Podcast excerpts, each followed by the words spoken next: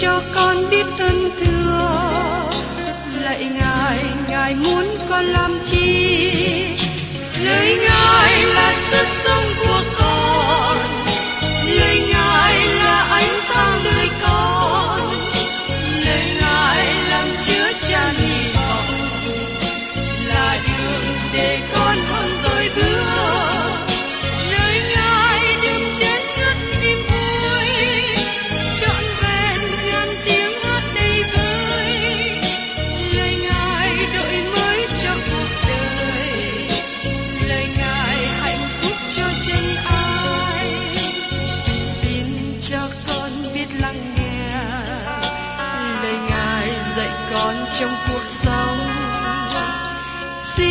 cho con biết lắng nghe.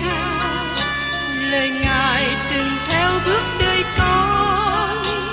Xin cho con biết sẵn sàng chờ đợi và vẫn nghe theo chúa.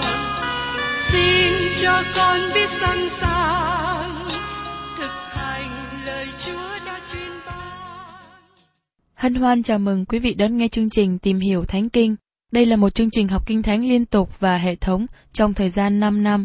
Chúng ta sẽ lần lượt khảo sát từ sáng thế ký cho đến khải huyền. Mục sư tiến sĩ McGee là người được Chúa dùng để sáng lập và thực hiện chương trình này.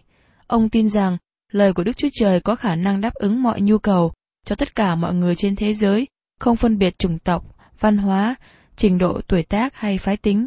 Ước mong quý vị theo dõi liên tục và giới thiệu cho thân nhân bạn hữu cùng đón nghe. Kính chào quý vị và các bạn. Hôm nay chúng ta tiếp tục chương trình tìm hiểu Thánh Kinh trong sách OC đoạn 1, nói đến hôn nhân của OC và Gome. Thưa quý vị, khi chúng ta đến sách tiên tri OC, chúng ta đến một trong những sách lớn của Kinh Thánh và chúng ta cũng đến một tiên tri nổi bật. Riêng tôi không thích cách phân chia của các sách tiên tri thành hai nhóm, tiên tri lớn và tiên tri nhỏ. Mỗi một người trong những tiên tri này là những người nổi bật, dẫu rằng họ viết lời tiên tri dài hay ngắn. Vì thế, các bạn không gọi Elise là tiên tri nhỏ, bởi vì ông không hề viết một lời tiên tri nào. Và trong trường hợp của Giăng Baptist là tiên tri cuối cùng, ông không hề viết một chữ nào. Nhưng ông là tiên tri của Đức Chúa Trời, được Chúa dùng loan báo về sự đến của đấng cụ thể. Theo kinh thánh của người Hebrew, các tiên tri không được chia ra làm hai nhóm tiên tri lớn và tiên tri nhỏ. Sự sắp đặt này chúng ta có hiện nay được thực hiện vào thế kỷ thứ ba. Nếu tôi có thể được phép sắp đặt lại các sách trong kinh thánh, tôi đặt từng sách tiên tri tương ứng với từng thời kỳ của các sách lịch sử. Các bạn chú ý rằng, các lời tiên tri phần lớn được viết vào thời kỳ đất nước bị chia làm hai, khi mà các vua này thất bại, Đức Chúa Trời dấy lên những tiên tri để giảng cho đất nước. Vì thế, nếu theo lịch sử, sách tiên tri OC thuộc về thời kỳ trước Jeremy. OC đồng thời với tiên tri Esai và Mika, nói tiên tri cho dương quốc miền Nam. Và OC cũng đồng thời với tiên tri Joel ở dương quốc miền Bắc. OC được ví sánh như là Jeremy trong nhiều phương diện. Jeremy là tiên tri cuối cùng trước khi dân quốc miền Nam bị lưu đày. Nhưng hơn một trăm năm trước đó, OC là tiên tri của dương quốc miền Bắc. Ông thực hiện cùng một trọng trách như Jeremy đã làm. Đó là nói lời cảnh giác cho đất nước về mối đe dọa, tai họa bị lưu đày sẽ đến. Cả hai tiên tri này đến giảng với một kinh nghiệm đau lòng. Dầu rằng câu chuyện của Jeremy tỏ tường hơn với công chúng. Kinh nghiệm của Ose xảy ra trong gia đình, trong khi hoàn cảnh của Jeremy xảy ra với đất nước. Jeremy yêu mến đất nước của ông. Nó làm cho Jeremy đau lòng khi giảng sứ điệp mạnh mẽ khó khăn. Nhưng Đức Chúa Trời chọn một người có tấm lòng mềm mại để thực hiện công tác này. Có lẽ OC không có mềm mại như Jeremy, nhưng chúng ta thấy OC ở trong một gia đình đổ vỡ với tấm lòng tan nát. Vợ của ông không chung thủy với ông và trở thành kỹ nữ. OC yêu thương vợ rất nhiều và đi ra tìm vợ đem trở về. Sau đó, nàng trở lại làm kỹ nữ. Từ kinh nghiệm đau buồn này, OC đi đến trước dân chúng Israel với nước mắt tuôn tràn trên má. Ông nói, ta muốn nói với dân chúng Đức Chúa Trời có cảm nghĩ như thế nào về dân tộc này. Bởi vì ta cũng có cùng cảm nghĩ này. Bởi vì lòng của OC tan vỡ, ông có sứ điệp của Đức Chúa Trời với quốc gia của ông. Thưa các bạn, trong ba đoạn đầu tiên của sách tiên tri OC, chúng ta có câu chuyện liên hệ đến gia đình riêng tư của ông. Ông có người vợ không chung thủy tên là Gomer. Tại đây chúng ta thấy sự ô nhục xảy ra trong gia đình, với nhiều lời gièm pha của những người sống cùng thị trấn. Hôn nhân của Ose và Gomer, một người kỳ nữ. Mời quý vị cùng xem ở trong Ose đoạn 1, câu 1. Có lời của Đức Giêsu va phán cùng Ose con trai của Beeri, về đời Osia, Jotham, Acha, Ezechia là các vua của Judah, và về đời Jehoboam, con trai của Joach, vua Israel. Osia, Jotham, Acha, Ezechia là các vua của Judah thuộc về vương quốc miền Nam. Còn Jeroboam, con trai Joach, vua Israel, đây là một vua gian ác nhất thuộc về vương quốc miền Bắc. Qua những câu này, cho chúng ta thấy thời kỳ và bối cảnh cũng như nơi mà tiên tri OC được Đức Chúa Trời kêu gọi để thực hiện công tác. Và tiếp đến, trong OC đoạn 1 câu 2. Khi Đức giê va bắt đầu phán cùng OC, Đức giê va bảo người rằng, hãy đi lấy một người vợ gian dâm và con cái ngoại tình, vì đất này chỉ phạm sự tà dâm lìa bỏ Đức giê va những gì mà Chúa bảo tiên tri này làm là một điều giật mình, kinh ngạc. Vì thế có nhiều người giải nghĩa không muốn nhận lời truyền bảo này của Chúa theo nghĩa đen. Trong một bản dịch kinh thánh bằng tiếng Anh, được gọi là New Scofield Reference Bible, tất nhiên là bản dịch kinh thánh mới của Scofield, là quyển kinh thánh rất tốt mà tôi thường dùng để tra cứu, nhưng trong đó có lời ghi chú mà tôi hoàn toàn không đồng ý lời ghi chú đọc như sau. Đức Chúa Trời không có truyền bảo vô ô-xê cưới một người vợ không đạo đức, nhưng cho phép ông thực hiện ý muốn cưới Gomer với lời cảnh giác rằng cô ta sẽ trở thành người vợ không chung thủy và dùng kinh nghiệm đau buồn của tiên tri để làm nền tảng trình bày một bài học về sự quan hệ của Đức Chúa Trời với Israel. Tôi nghĩ rằng với phương cách tốt đẹp này, nhằm giúp cho Đức Chúa Trời ra khỏi thế kẹt. Nhưng các bạn không cần phải giúp đỡ Ngài ra khỏi thế kẹt. Đức Chúa Trời không bao giờ kẹt vào bất cứ hoàn cảnh khó khăn nào cả. Ngài có đầy đủ trách nhiệm về tất cả những lời truyền bảo này. Phương cách mà tôi hiểu câu này là Đức Chúa Trời nói với OC hãy đi. Khi tôi còn thiếu niên, cha mẹ tôi bảo tôi, hãy đi đến tiệm mua đồ, hoặc hãy đi trường học. Tôi luôn hiểu rằng đó là lời yêu cầu mà tôi cần phải thực hiện. Khi Đức Chúa Trời nói với OC, hãy đi, đó không phải chỉ là một sự cho phép cưới Gomer làm vợ, nhưng cũng là một mạng lệnh phải thực hiện như vậy. OC là một thanh niên trẻ, rất có thể sống trong vùng quê của Ephraim thuộc vương quốc miền Bắc ông đã gặp phụ nữ trẻ đẹp này và yêu cô ta cách điên dại. Nhưng sau đó, cô ta trở thành kỹ nữ. Thông thường, ông có thể bỏ nàng qua một bên. Có thể ông muốn cưới nàng, nhưng không thể thực hiện được điều đó trong một thị trấn nhỏ. Vì theo luật pháp của môi xe, nói cô ta bị ném đá chết. Trong hoàn cảnh đó, ô sẽ làm gì? Đức Chúa Trời nói, hãy đi cưới nàng. Đức Chúa Trời thật sự bảo ô xe làm một điều vi phạm luật pháp môi xe. Có một vài người nói, đó là điều ghê sợ. Nhưng thưa các bạn, nó không ghê sợ chi khi Đức Chúa Trời bảo các bạn làm điều đó. Đức Chúa Trời nói với Ô-xê, Ngươi đã yêu nàng, và giờ đây muốn bỏ nàng qua một bên. Chúa muốn ngươi cưới nàng. Nàng là vợ ngoại tình, là con của người ngoại tình. Rõ ràng, đây là lời kỹ thuật về một gia đình không chung thủy. Tại đây, từ lúc ban đầu, Đức Chúa Trời nói rõ với ô xê cách nào Ngài dùng kinh nghiệm của đời sống ông. Ngài nói, vì đất này chỉ phạm sự tà dâm lìa bỏ Đức Giêsu va Ngài so sánh sự tà dâm thuộc thể với sự tà dâm thuộc linh. Điều này có sự ứng dụng cho những người tin Chúa hôm nay. Khi con cái Đức Chúa Trời bỏ Ngài và đi thờ các thần khác, họ sẽ là người phạm tội tà dâm thuộc linh trong cái nhìn của Đức Chúa Trời. Đây là ngôn ngữ chính xác mà Ngài dùng tại đây. Ngài dùng ngôn ngữ rất rõ ràng.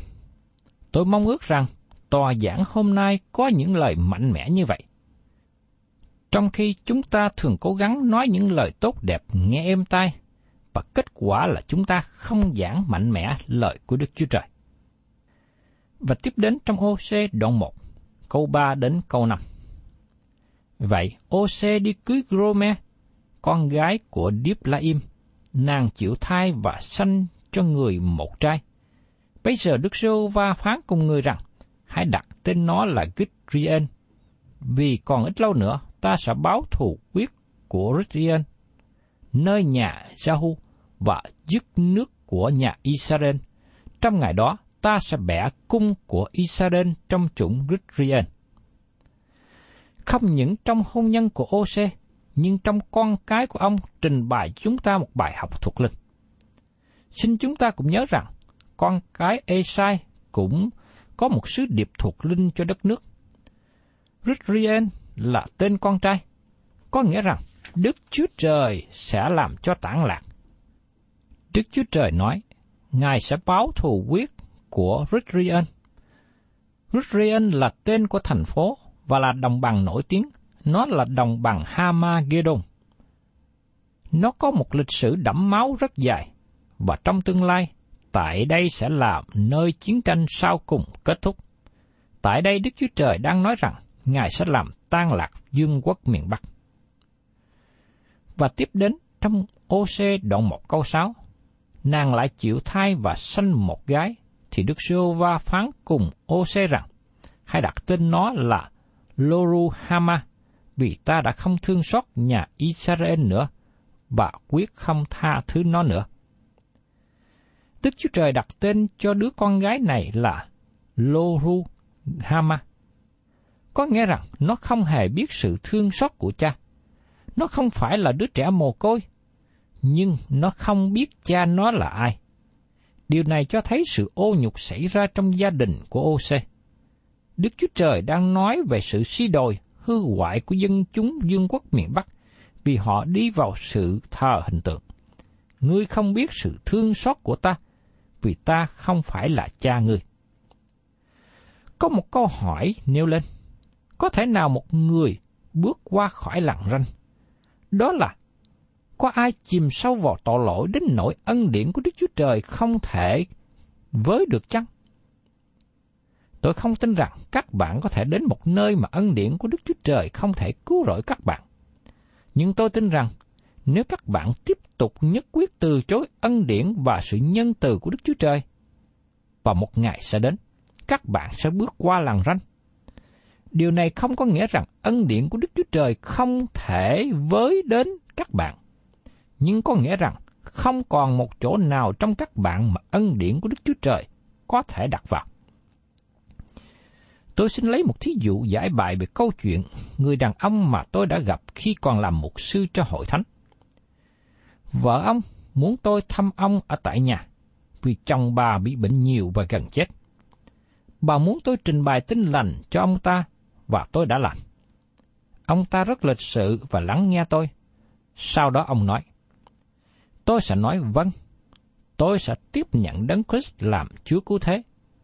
Nhưng tôi muốn nói cho ông biết sự thật này. Tôi đã đùa giỡn với Đức Chúa Trời suốt cả cuộc đời của tôi. Tôi đã nói tiếp nhận Chúa 25 lần rồi. tôi lặp lại lời hứa với Ngài, rồi sau đó tôi quay khỏi Ngài. Tôi đã không hề thành thật. Giờ đây thành thật mà nói, tôi không biết hôm nay tôi nói có thật hay không. Thưa quý vị, vào buổi lễ an táng của người đàn ông này, tôi thưa với Chúa rằng, tôi hy vọng người đàn ông này có lời xưng nhận thành thật vào lúc cuối cuộc đời. Và tôi hy vọng rằng ân điển của Đức Chúa Trời đến với ông ta. Các bạn có đùa giỡn với Đức Chúa Trời rất lâu nay không? Giống như quốc gia Israel đã làm. Và một ngày sẽ đến khi Đức Chúa Trời nói, ta không còn sự nhân từ nào cho các người. Và tiếp đến trong OC đoạn 1 câu 7. Nhưng ta sẽ thương xót nhà Judah, sẽ giải cứu chúng nó bởi Jehovah Đức Chúa Trời của chúng nó. Và ta sẽ không cứu chúng nó bởi cung, hoặc bởi gươm, hoặc bởi chiến trận, hoặc bởi ngựa, hoặc bởi người cởi ngựa. Do vậy Đức Chúa Trời nói rằng, ta sẽ thiên xót nhà Judah. Tại sao Ngài chưa đón phạt nhà Judah? Bởi vì lợi ích của nhà David. Đức Chúa Trời nói rằng, bởi vì lợi ích cho nhà David, Ngài không phân chia dương quốc trong thời của vua Salomon. Lần này và lần nữa, Ngài nói rằng, vì lợi ích cho nhà David, Ngài sẽ cứu chuộc dương quốc miền Nam. Có thể một số người chỉ trích điều này và nói rằng, như thế không công bằng. Tôi không biết nó có công bằng hay không, nhưng tôi cảm tạ Đức Chúa Trời vì Ngài bày tỏ sự nhân từ với tôi. Ngài đã nhịn nhục với tôi và tục tỏ bài sự nhịn nhục, sự nhân từ. Ngài vẫn còn làm như vậy hôm nay. Chúa nói, ta sẽ không cứu chúng nó bởi cung, hoặc bởi gươm, hoặc bởi chiến trận, hoặc bởi ngựa, hoặc bởi người cởi ngựa. Đức Chúa Trời nói rằng, Ngài không giải cứu họ bằng phi cơ hay bom đạn. Ngài không giải cứu họ bằng các phương tiện của quân đội. Nếu các bạn đọc trở lại sách các vua thứ nhì đoạn 19 và Esai đoạn 37, các bạn sẽ thấy Đức Chúa Trời giải cứu dân chúng vương quốc miền Nam một cách kỳ diệu. Nhưng Ngài đã không cứu vương quốc miền Bắc. Trong sách các vua thứ nhì, đoạn 19, câu 32 đến 37 ký thuật như sau. Bởi có đó, Đức Sô Va phán về vua Assyri như vậy, nó sẽ không vào thành này, chẳng xạ tên trong nó, cũng chẳng kéo đến dơ khiên lên trước mặt nó, và chẳng đắp lũy nghịch nó. Đức Rô Va phán, nó sẽ trở về theo con đường nó đã đi đến và không vào trong thành này. Vì tại cớ ta và David kẻ tôi tới ta, ta sẽ binh vực thành này đặng cứu nó. Trong đêm đó, có một thiên sứ của Đức Sưu Va đi đến trong dinh Asari và giết 185.000 người tại đó. Sáng ngày mai, người ta thức dậy bèn thấy quân ấy. Kia, chỉ là thay đó thôi. Sang Charib, vua Assyri bèn trở về tại Ninive. Một ngày kia, người thờ lại trong chùa Nikrop, thần của mình, thì Atrameles và Sarese giết người bằng gươm. Đoạn chúng nó trốn sang qua xứ Ararat, ác sạc Hadon, con trai người, kế vị người. Chúng ta thấy rằng, Đức Chúa Trời giải cứu Juda bởi chính quyền năng của Ngài. Tiếp đến trong OC đoạn 1 câu 8. Sau khi Lê Ru Hama thôi bú, nàng chịu thai và sanh một trai. Trong đất nước thời kỳ đó, cần đến hai ba năm mới cho em bé thôi bú sữa. Khi Loru Hama được thôi bú, Gomer sanh thêm một con trai khác.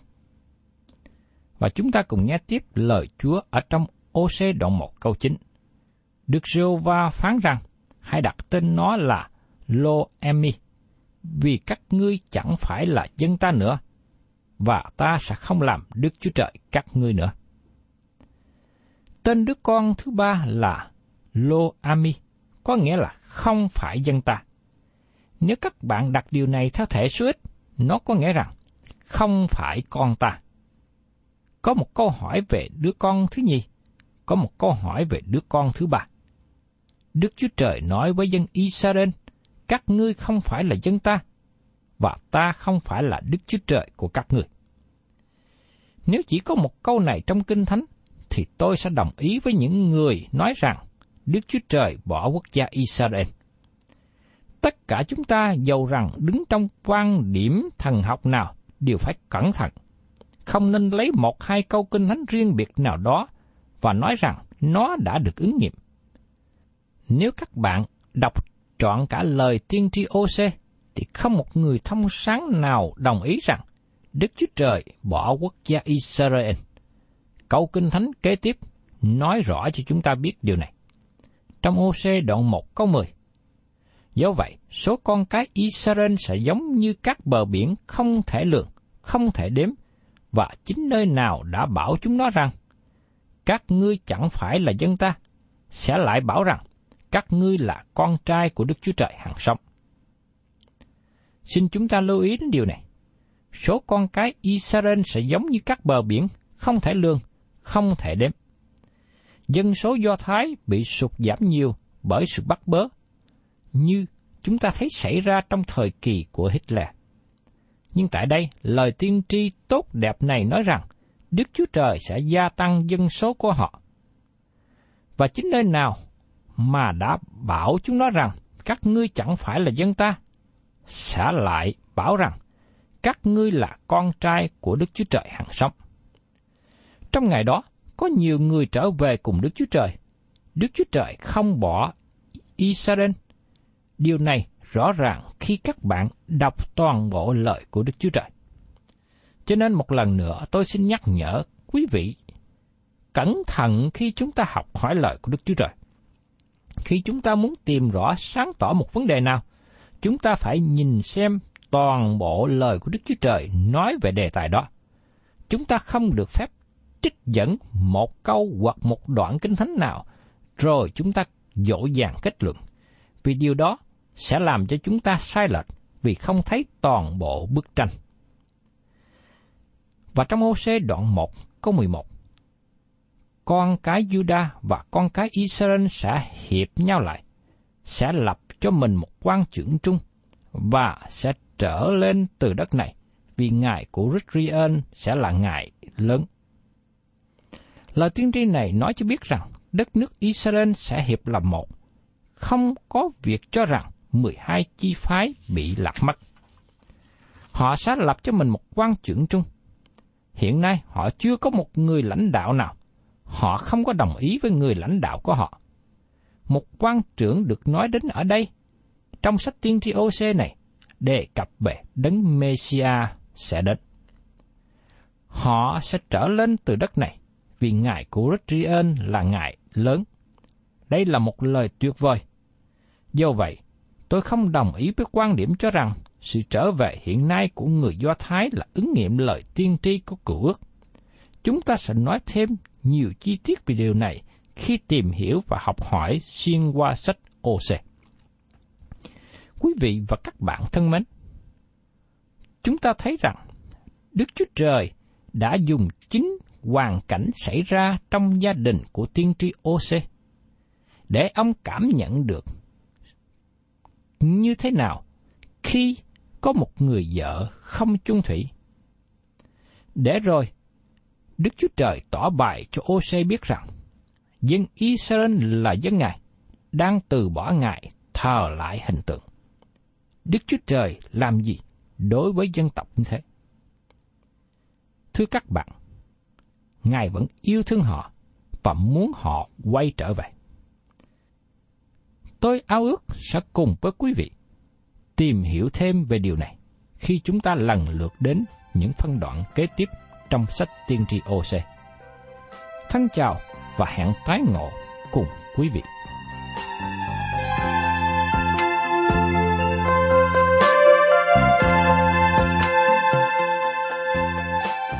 Cảm ơn quý vị đã đón nghe chương trình Tìm hiểu Thánh Kinh. Nếu quý vị muốn có loạt bài này, Xin liên lạc với chúng tôi theo địa chỉ sẽ được đọc vào cuối chương trình. Kính chào quý thính giả.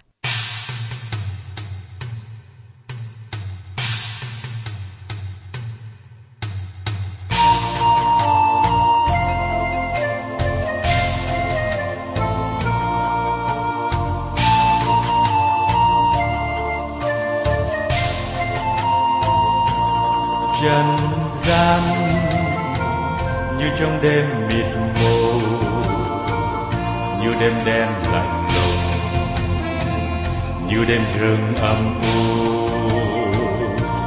Tội lỗi như con sâu con chim, pha nước rẫy khô cằn cây lúa chẳng mọc lên ê hê hỡi những ai vai vác nặng hãy mau mau cùng nhau trở về. Trao gánh nặng cho Giêsu ô ấy, ôi hạnh phúc, khúc hát vui thay. Chim tung cánh bay vút trên mây. Lời người ca Giêsu mùa mưa, sông nước chảy tràn bờ cơn gió lay sập nhà. Biết đường vào nơi đâu? Người con vương an trong Giêsu dẫu mưa xa gió nổi, không lại truyền lòng tôi. Ê hê ơi, những ai vai vác nặng nề, hãy mau mau cùng nhau trở về trao gánh nặng cho Giêsu ô ấy, ôi hạnh phúc khúc hát vui thay chim tung cánh bay vút trên mây, lời ngợi ca Giêsu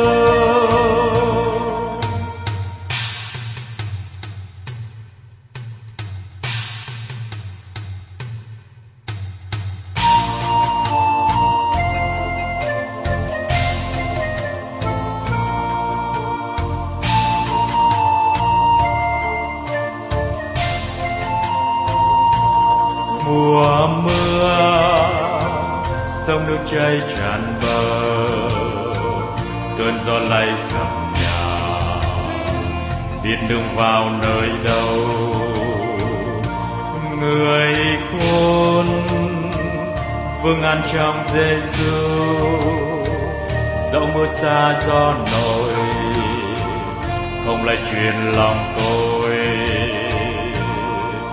Ê, hê, ơi, những ai vai vác nặng nề, hãy mau mau cùng nhau trở về trao gánh nặng cho Giêsu ôi ôi hạnh phúc khúc hát vui thay, chim tung cánh bay vút trên mây, lời người ca Giêsu